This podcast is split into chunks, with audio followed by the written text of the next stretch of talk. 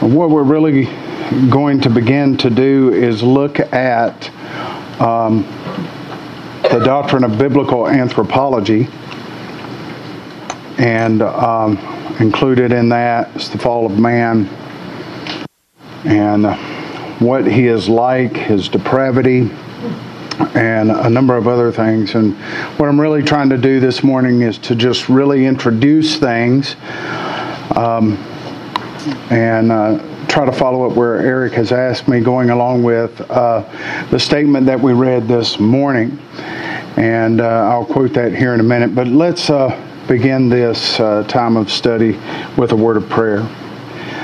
Heavenly Father, we uh, come before you seeking help from you to open our minds and hearts to understand the scriptures, Lord, to understand um, who we are uh, in the light of who you are, and that you will give us a better understanding of ourselves, our purposes, our goals, our priorities in this life, Lord. And help me in this affair. And I ask these things in Christ's name. Amen. Quoting our doctrinal statement, it says, We believe that man was created in holiness under the law of his Maker, but by voluntary transgression fell from that holy and happy state, in consequence of which all mankind are now sinners, not by constraint but choice, being by nature utterly void of that holiness required by the law of God positively inclined to evil and therefore under just condemnation to eternal ruin without defense or excuse. And just to let you know, I'm really just focusing on the first part of this statement uh, we're going to look at today. Um, and that is we believe that man was created in holiness. And we're going to look at why he was created and what image he was made in and what ultimately is our goal now, even as fallen men and women. And I think in uh, broader evangelicalism, this doctrine of anthropo- anthropology, the study of man based on the Bible and what God has revealed, is quite ignored.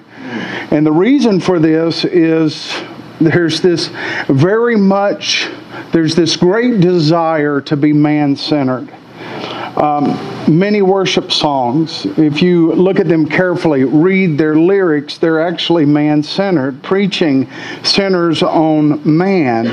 And people rarely contemplate why they do the things that they do and why they live and worship in church a certain way, why they think a certain way.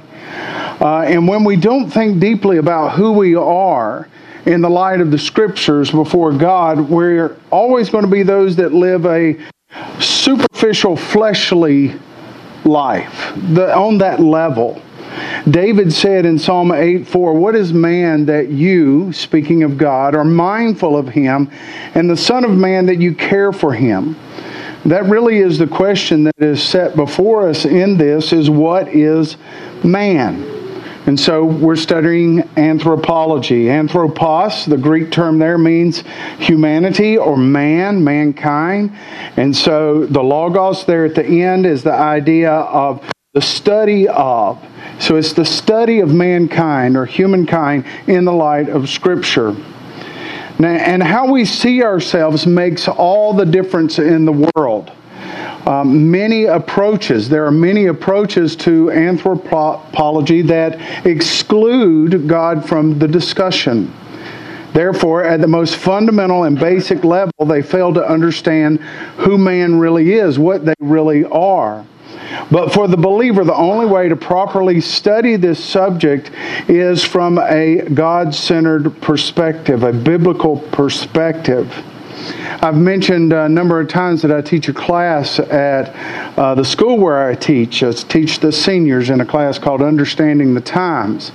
And in that class, we look at major world views, and there's six of them, including Christianity, that uh, we see functioning in our society today. And what we do is we take those different worldviews, we compare them to the biblical worldview. And each one of them has a different take on how it looks, how they view mankind, how they view themselves. Secularism asserts that there is no God and that the universe is only material. Man is just a cosmic accident. He has randomly evolved from lower life forms with no intentional design. And since man is here by chance, nothing he does has real value or eternal significance. He is just a higher form of animal. Marxism stresses that man is primarily an economic being, driven by material needs. It says that history is this progression of man from slavery to feudalism to capitalism and then to the highest economic system that there is, according to Marxism, which is communism.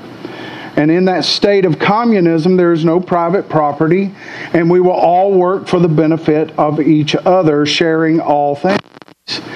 You have postmodernism that tells us that mankind is a product of his environment, that there are mental constructs and they are meaningful only to the people within certain cultures. They outright reject meta narratives or grand stories that help people understand their place in the big picture. New spirituality, which is the study of Eastern religions such as Hinduism and Buddhism, they claim that man's destiny is a spiritual union with an impersonal force of the universe, that man is to be lost like a drop of water in the ocean the goal is to become one with this higher consciousness so that you can stop the cycle of reincarnation and simply cease to exist as a person. That's a great goal to have. and, you listen to some of these guys, and we listen to some of these guys like Deepak Chopra. If you've ever heard Deepak Chopra talk, he talks a long time and he says absolutely nothing. So the goal is no more feelings, no more personhood, no more desires. That's the goal. We have people like Sigmund Freud who assert that man is primarily a sexual being and his behavior stems from sexual motivation. And all of these views have something in common. They're all wrong. they're all wrong. And the reason they're wrong is not because Jonathan Hamilton says that they're wrong, it's because they go against what the Bible says about mankind. The scriptures tell us that we were created by a personal God who designed man with dignity and purpose to serve him. So we start in the beginning. We start with Adam, a real person created by God on the sixth day in Genesis chapter 1. And so we want to first ask the question. My first point is why was man created? Why did God decide to create man, humanity? We have studied the perfections of God, and I have talked about aseity and what that means, which means that God is self existent, He is completely independent. We learn that God is in need of nothing from us or the creation. So look at Romans chapter 11, where I ask you to turn. We're going to look at verses 33 to 36. Romans 11, verses 33 to 36, and I'm reading out of the Legacy Standard. Oh, the depth of the riches and wisdom and knowledge of God! How unsearchable are his judgments and unfathomable his ways! For who has known the mind of the Lord, or who became his counselor, or who has first given to him that it might be repaid to him? For from him and through him and to him are all things. To him be the glory forever. Who has given to God? Who knows the mind of God? Who's been his counselor? No one, for he needs nothing all things are created by him, all things are sustained by him, and all things were created for him, for his glory. That is the reason for your and my existence is to glorify God. This fact guarantees that our lives are significant. They have worth and they have meaning. And we glorify God by enjoying Him, taking delight in our relationship with Him. It says in John 10 10, the thief comes only to steal and kill and destroy. I came that they may have life and have it abundantly. Satan and his minions would love to destroy the sheep, but Jesus rescues his sheep. He gives them life. And the word life there in John 10 10 means spiritual, eternal life. And he gives it in uh, abundance, in full measure. This eternal life is not just length of time, but a life of unimaginable quality. It is life to the fullest. It is a life that goes way beyond necessity. John wants his readers to know that the gift of Jesus is beyond our wildest dreams. And that abundant life will be realized in heaven, but I want you to understand that that starts at the moment of your conversion. Mm. That abundant life is, is beginning now. David tells us in Psalm 16:11, "You will make known to me the path of life. In your presence is fullness of joy. In your right hand there are pleasures forever." By fullness of joy, joy, we're talking about satiation, which means being filled with excess, unable to take on more. Only God can bring this type of fullness of joy. And that is found in knowing God and delighting in who He is and His character. Enjoying fellowship with God is a greater blessing than anything that we can imagine. What it contributes to our life now and what it will be like then when we are unhindered in our worship of Him. Psalm 84, verses 1 and 2. How lovely are your dwelling places. Turn there. Psalm 84, verses 1 and 2. We look at a few verses here.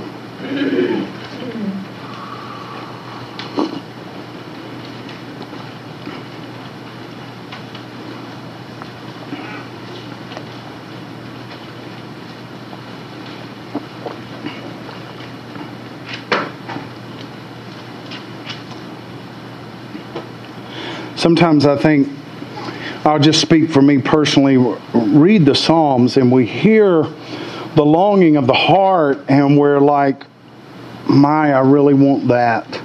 I really, I really want to to long to be with God like that, to know God like that." And I think that's where it starts. Is a great desire uh, that is placed in your heart at your conversion to know the living God and to know your Savior. It says in Psalm 84, verses 1 and 2, How lovely are your dwelling places, O Yahweh of hosts. My soul has longed and even fainted for the courts of Yahweh. My heart and my flesh sing for joy to the living God. Skip down to verse 10. For better is a day in your courts than a thousand elsewhere.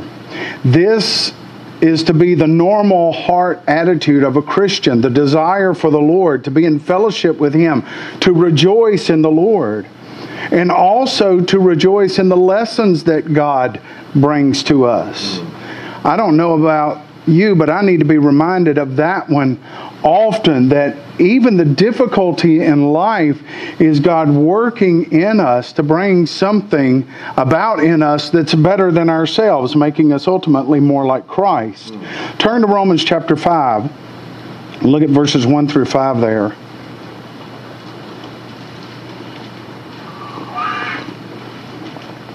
We're to rejoice in the Lord, have a desire for the Lord take joy in Him, but we're also, in a way, to take joy in our afflictions and difficulties. Romans 5, verses 1 through 5. Therefore, having been justified by faith, we have peace with God through our Lord Jesus Christ, through whom also we have obtained our introduction by faith into this grace in which we stand. And we boast in hope of the glory of God. And not only this, but we also boast in our afflictions, knowing that afflictions bring about perseverance, and perseverance, proven character, and proven character, hope. And hope does not put to shame because the love of God has been poured out within our hearts through the Holy Spirit who was given to us. Paul says that we should boast or rejoice in our afflictions.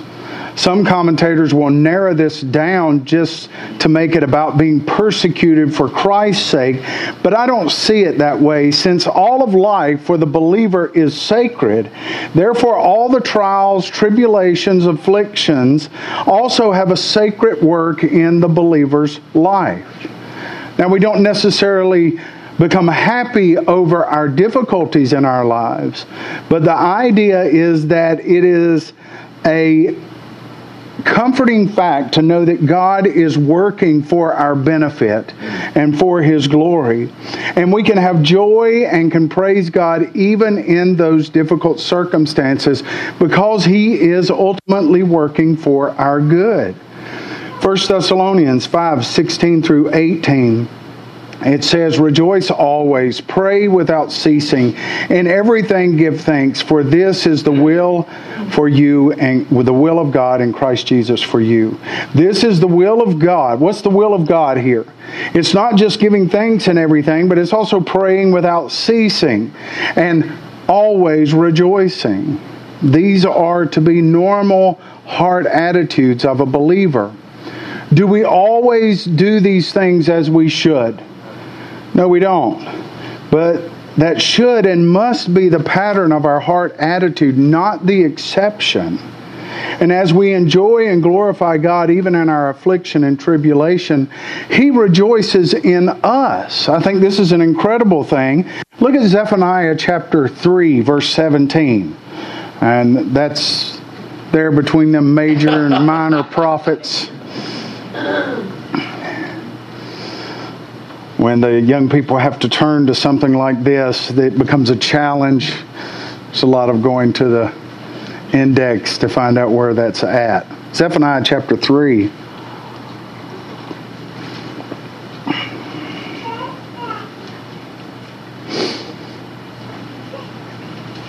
Zephaniah chapter 3, verse 17. It says there, Yahweh, your God, is in your midst a mighty one who will save.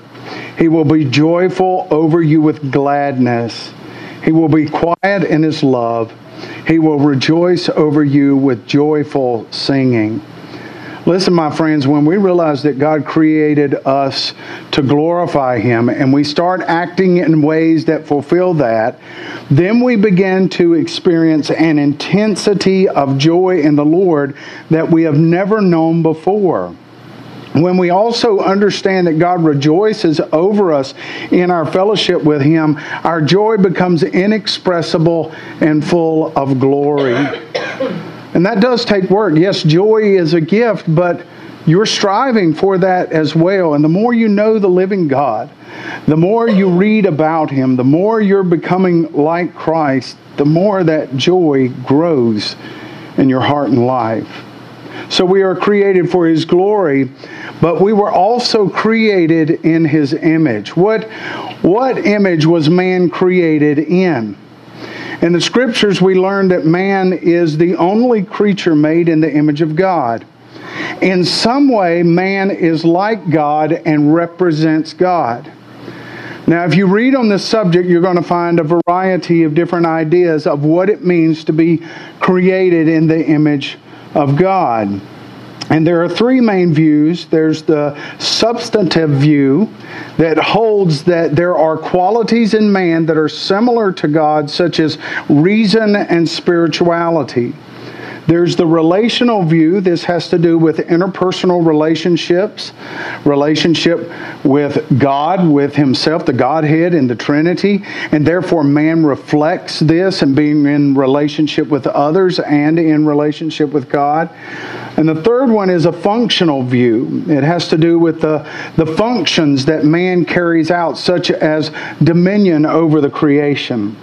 So let's begin to look at what it means to be created in the image of God. Turn with me to Genesis chapter 1. Genesis chapter 1 and verse 26.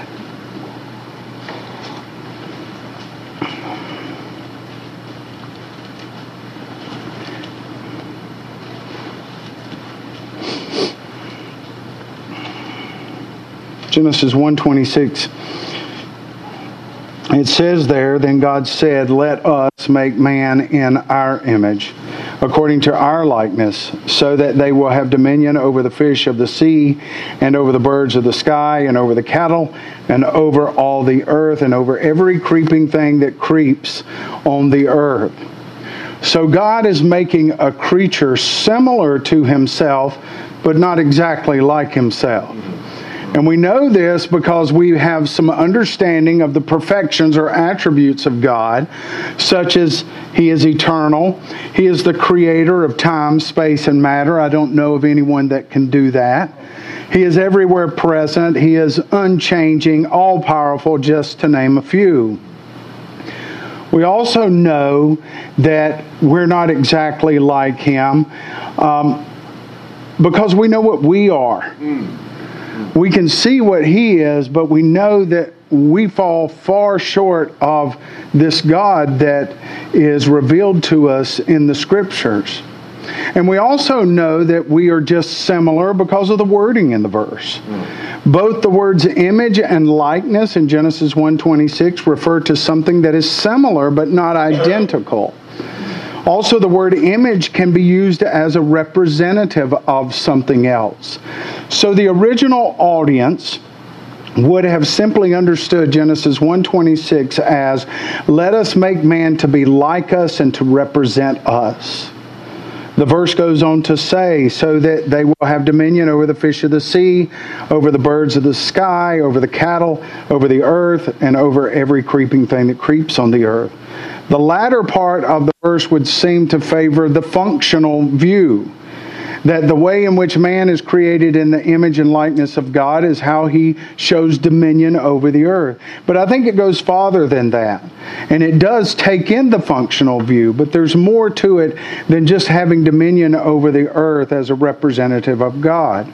In fact, as we read the rest of Scripture, we realize that we need a better understanding of what man is like and a better understanding of who God is to properly answer the question how is man created in the image of God? And so, the more that we know about God and man from the scriptures, the more similarities we will begin to recognize, and also the gap that's between us and God. And the more fully we will understand what it means when it says that man is created in the image of God. The expression image of God refers to every way in which man is like God. So I believe that there is truth in each of these three views, but I also believe that the preferred view is the substantive view. Because function and relationship, which are the two other views, are, are the consequences of being created in the image of God structurally. This view acknowledges the importance of function and relationship, yet there is this structure that is the basis for accomplishing certain functions and relationship. Since man is the image of God, he is able to exercise dominion and experience relationships. According to Genesis 1 26 to 28, man is made in God's image, and then he is tasked with ruling and subduing the earth and being in relationships. And those two come out of the structure in which God created man. So, what is this structure that makes man the image of God? And I believe we can look at some categories to better understand this that'll help us understand what it means to be created in the image of God. First, man is, and I stole these. So, first, man is in the image of God ontologically. This has to do with our existence, our being, what we are. Man is an image bearer of God in the sense that man is a living, personal, self conscious, active being with personality. A cursory reading of the scripture will tell you that this will break down rather quickly when we begin to compare ourselves to God. We are complex. We are made of parts. We have material and immaterial part. But God is a simple being, meaning that He compl- he contains no parts. He is unity. He is spirit, invisible, eternal. Now, God has granted man a spirit, but He's also given us a physical body, which God does not have. He could have created us as spirits on the earth. So there's similarities between God and man ontologically. Not only that, but volitionally. Man has a will and the ability to select between different choices. He is able to discern right from wrong. This volitional aspect is what separates man from the animals. Man is able to reason. Animals function on instinct given to them by God. In our world today, most want to ascribe some sort of high intelligence to animals. We think that because a monkey can take a stick and use it as a tool, that that's somehow evolution. And they will tell you that that's a sign of high intelligence and reasoning skills. But you will never see monkeys sitting around a table discussing the workings of the Trinity. they don't design combustion engines. The simple fact is that there is such a gap between humanity and the animals that the similarities quickly dissolve away as meaningless in the light of the gap. So we are created in the image of God to some degree, some degree ontologically, volitionally, and also intelligently, with intellect. Man is like God intellectually. He has a rational mind. He is self aware. He's aware of his environment and others and God. He can think critically and logically. At least some of us can. He possesses memory, imagination, creativity for communication and understanding the thoughts of other people. And once again, obviously, there's a gap between God's intelligence and man's intelligence, and it is an infinite gap. But nonetheless, He has created us with intelligence to represent Him. So not only are we like God ontologically, volitionally, intellectually, but also emotionally. Humans can experience a wide range of emotions and feelings such as anger, guilt, anxiety, regret, shame, happiness, and joy. Now, obviously, many of our emotions and feelings can be wrong and they can be misinformed. But we read in the Bible that God has righteous anger. We see God, the Holy Spirit, being grieved. Uh, we hear of His joy and His delight. Emotionally, humans are complex. As people, we can experience two or more emotions at the same time. Now, my oldest daughter has decided that she wants to step out from the house and volunteer at the school that I work at as a teacher's assistant for a few days a week. And for my wife, there was a wide range of emotions there. There's sadness that she's getting older and she might be moving away into her own life. There's also nervousness there about how she's going to do. There's also happiness. There's also a pride of her stepping out and volunteering. Once again, though, God's emotions are always right. They're never out of control. They're appropriate for each and every situation. Nonetheless, man is an image bearer emotionally. Also, man is an image bearer rationally. Man is made, well, relationally, excuse me. Man is made for relationships, relationships with God and relationships with other people. The greatest commandment, Jesus said, was to love God, and the second commandment is to love others. Now, I am an introvert at heart. And a lot of times I tell people that, and they're kind of taken back because everything I seem to do involves being around people. Uh, but being an introvert doesn't mean that you dislike people. It does mean, though, that you can be comfortable being alone and that you need time to step back and recharge so you can be with people again. An extrovert is charged and invigorated by being around people. That's what fires them up and moves them forward. But for the introvert, he or she needs the time away to recharge and then come back and be involved. That's part of my personality. But if I was to isolate myself for long periods of time, that is ultimately to my detriment. Because even as an introvert, I am built for relationships. I need relationships. Since I was a very young kid, I've always had this dream that I wanted to own vast amounts of land and have a cabin right in the middle of it. but if I was to actually do that, to isolate myself like that, uh, first of all, I think my wife and kids would have an issue with that. but secondly, it would destroy me everything would turn inward and I would spiral down and self destruct. And the reason that I would do that is because I'm built for relationships. Yes, relationships can be messy. Yes, they can take work. When you first get married, you think you're going to live on love. But a marriage takes hard work, it takes dedication. Raising children, there's no manual on that. They don't give you one at the hospital. It's hard work. Even being in a local church sometimes takes work and effort because of our bond and the relationship with one another that we have in this fellowship, out of love, I may have to overlook some odd eschatological views. oh. In our in our meeting with HeartCry, Eric took a shot in that one over the bow when he was talking about premillennial stuff. So I thought I'd return, take a shot over the bow myself. That we're awake but is that not wonderful? That we can be in different places with different views and fellowship without getting all bent out of shape about that. I know Eric uh, told a story about when we first got together in that cabin in Martinsville and uh, how Bob and Eric were kind of going back and forth, and I'm not, I wasn't quite used to that. And then everybody's praying together and we just having fun together and we go ride some four wheelers for a while and we come back. And it was like, it was okay. It was okay to have a difference of opinion about something.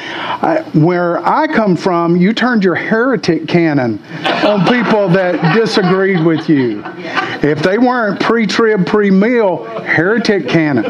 So I wasn't really used to that. And so, but that's a wonderful thing. It's such a breath of fresh air that there are hills to die on, obviously, but not all of them are. So now God has been from eternity past in perfect relationship within the Godhead, within the Trinity, with each other. And out of that relationship of love and joy, God, out of his good pleasure, created man. And in a way, man is created in the image of God relationally. And finally, man is created in the image of God functionally. As we saw in Genesis 1:26, he was created in the image of God to rule and to subdue the earth on behalf of God for his glory. The way that we go forward and do our jobs and the task and ministries that has been given to us to do, we are reflecting and representing God. On that job, in that ministry, you're representing God. We do that in how we carry out our daily activities. We do that in our attitude towards our daily activities. So these are ways in which man is created in God's image. But man is not God. And as I've said before, the gap between man and God is a massive, infinite gap. But to some degree, man reflects the likeness of God and represents God. Now, man did this much better prior to the fall.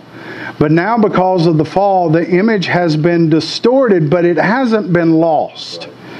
Can man still be like God and represent God after he has sinned in the garden and brought about the fall?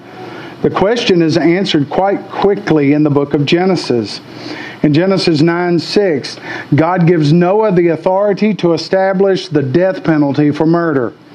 He says, Whoever sheds the blood of man, by man shall his blood be shed, for God made man in his own image. We see here that even though mankind is sinful and he may murder one another, so obviously we're in the fall here, there is still enough likeness to God remaining in him that murdering another person is to attack the part of creation that most resembles God.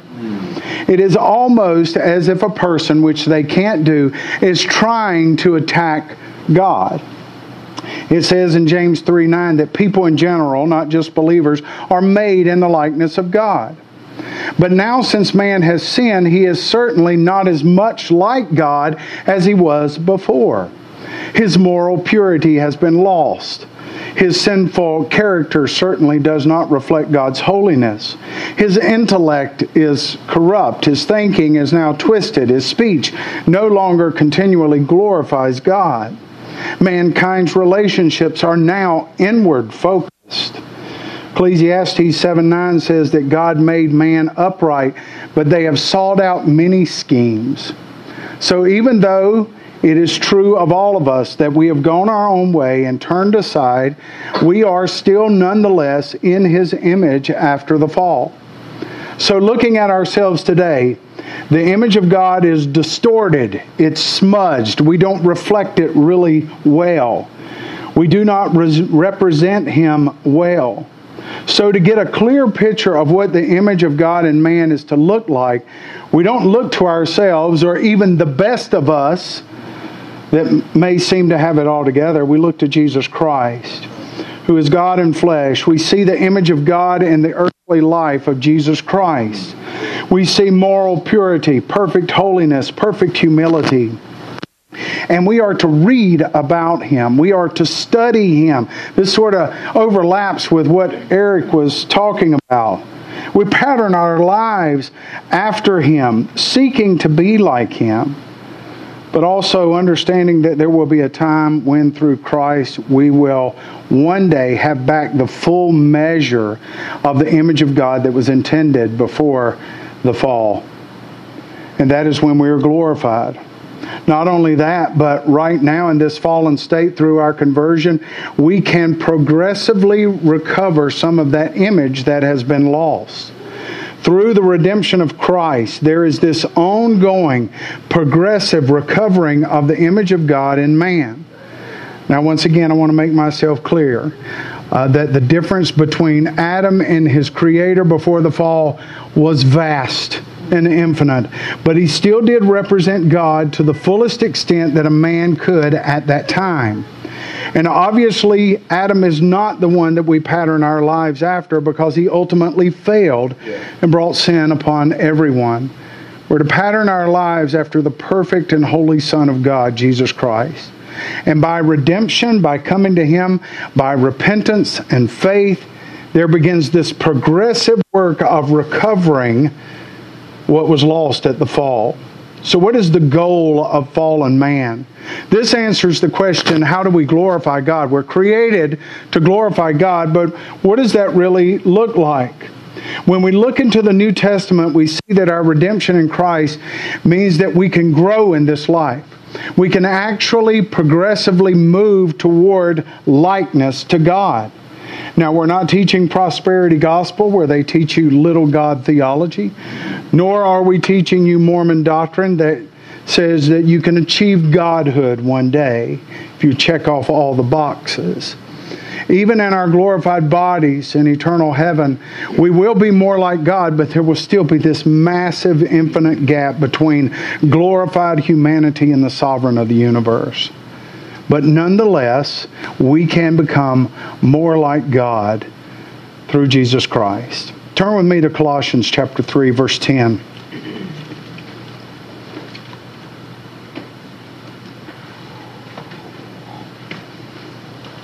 Colossians chapter 3 verse 10.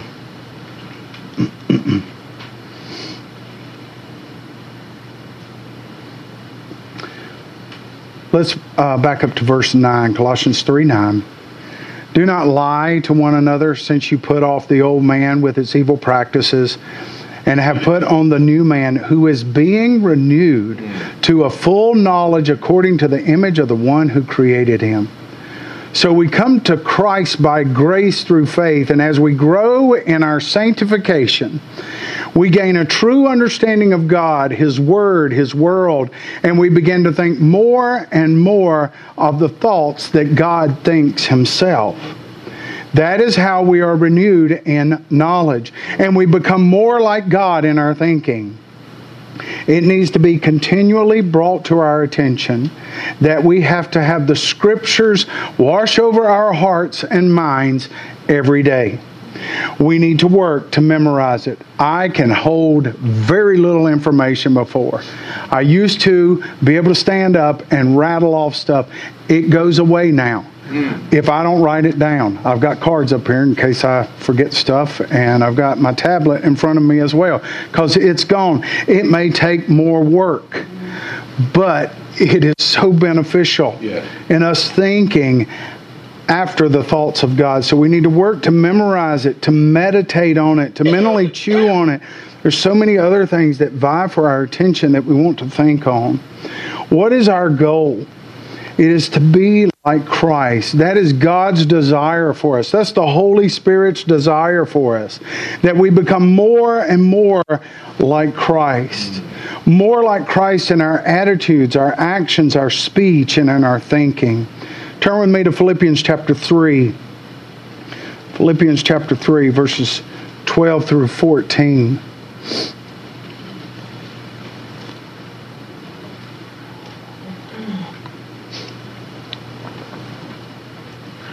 Philippians 3, starting in verse 12. Not that I have already obtained it or have already become perfect, but I press on so that I may lay hold of that for which also I was laid hold of by Christ Jesus. Brothers, I do not consider myself as having laid hold of it yet.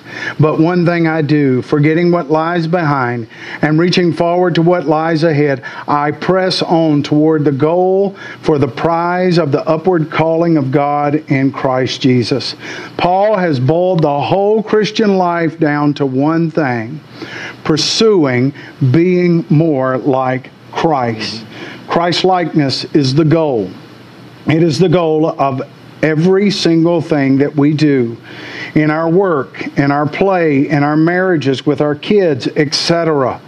That is the Father's goal for us as well. Listen to Romans 8 29.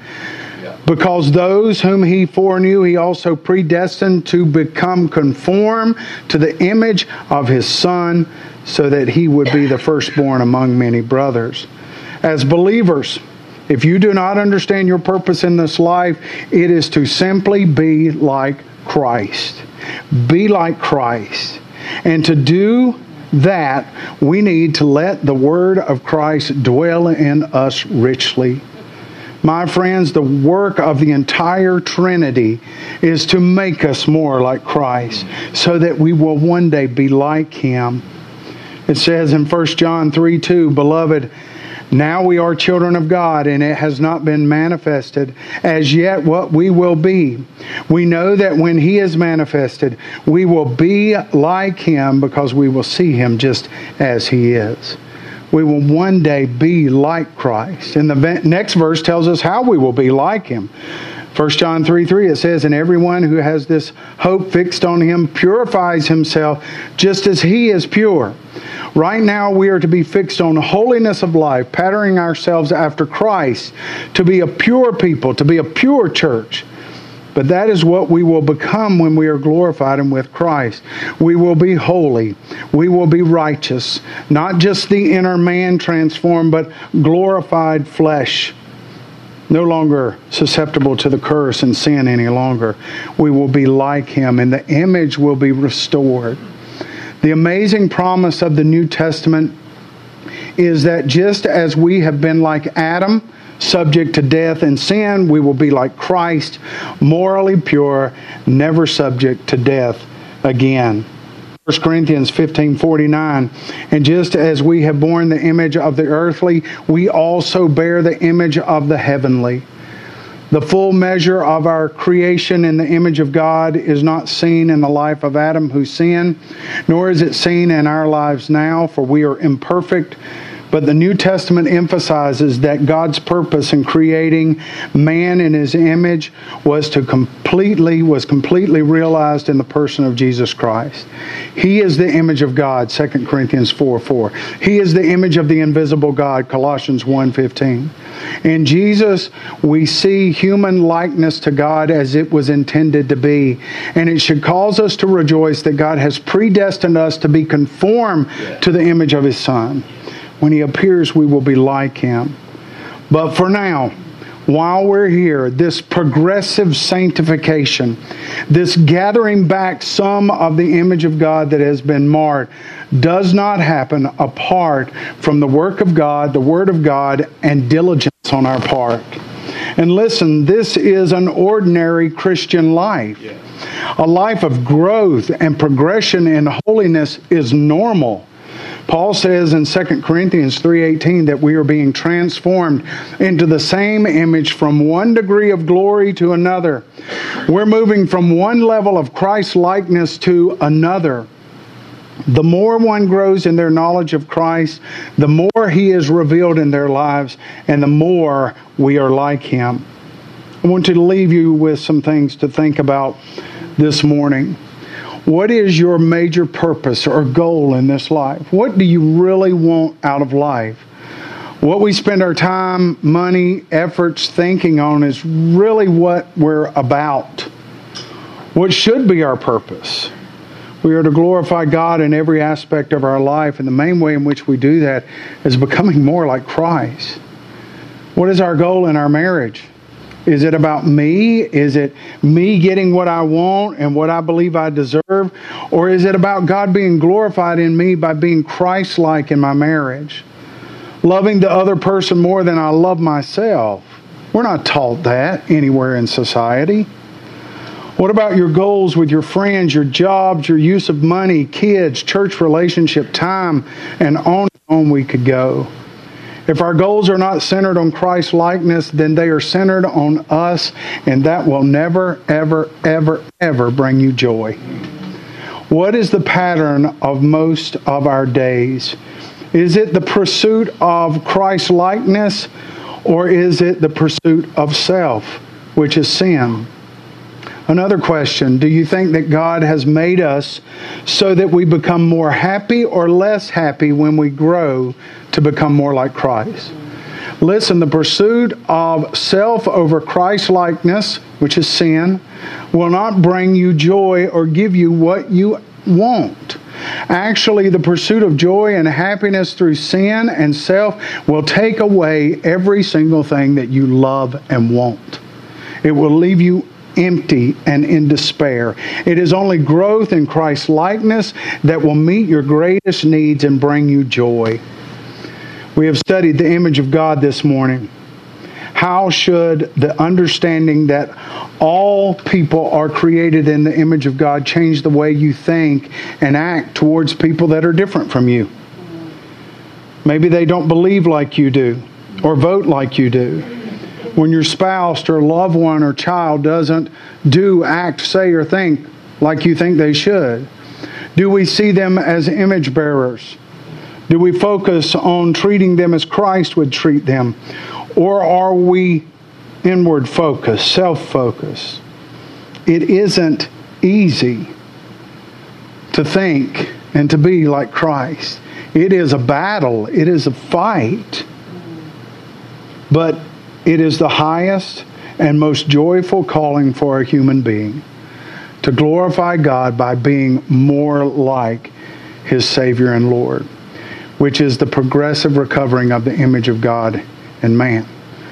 And that is what we are to pursue, glorifying God by looking at who Christ is in the scriptures and imitating him following after him and how he thinks, how he acts, how he reacts, his humility, his love, all of those things. Let's close in a word of prayer. Dear Heavenly Father, I thank you for your truth and your word. I ask, Lord, that you would work in each of our hearts. uh, to give us a greater desire for your word, a greater desire to pursue Christ likeness in every area of our life, to clean out those thieves, those murderers that are in our closet, and destroy them with your help, with the word's help washing over our mind and heart, and us diligently agonizing and striving to be more like Christ. Help us in these pursuits. We ask these things in Christ's name. Amen. Thank you. You are dismissed.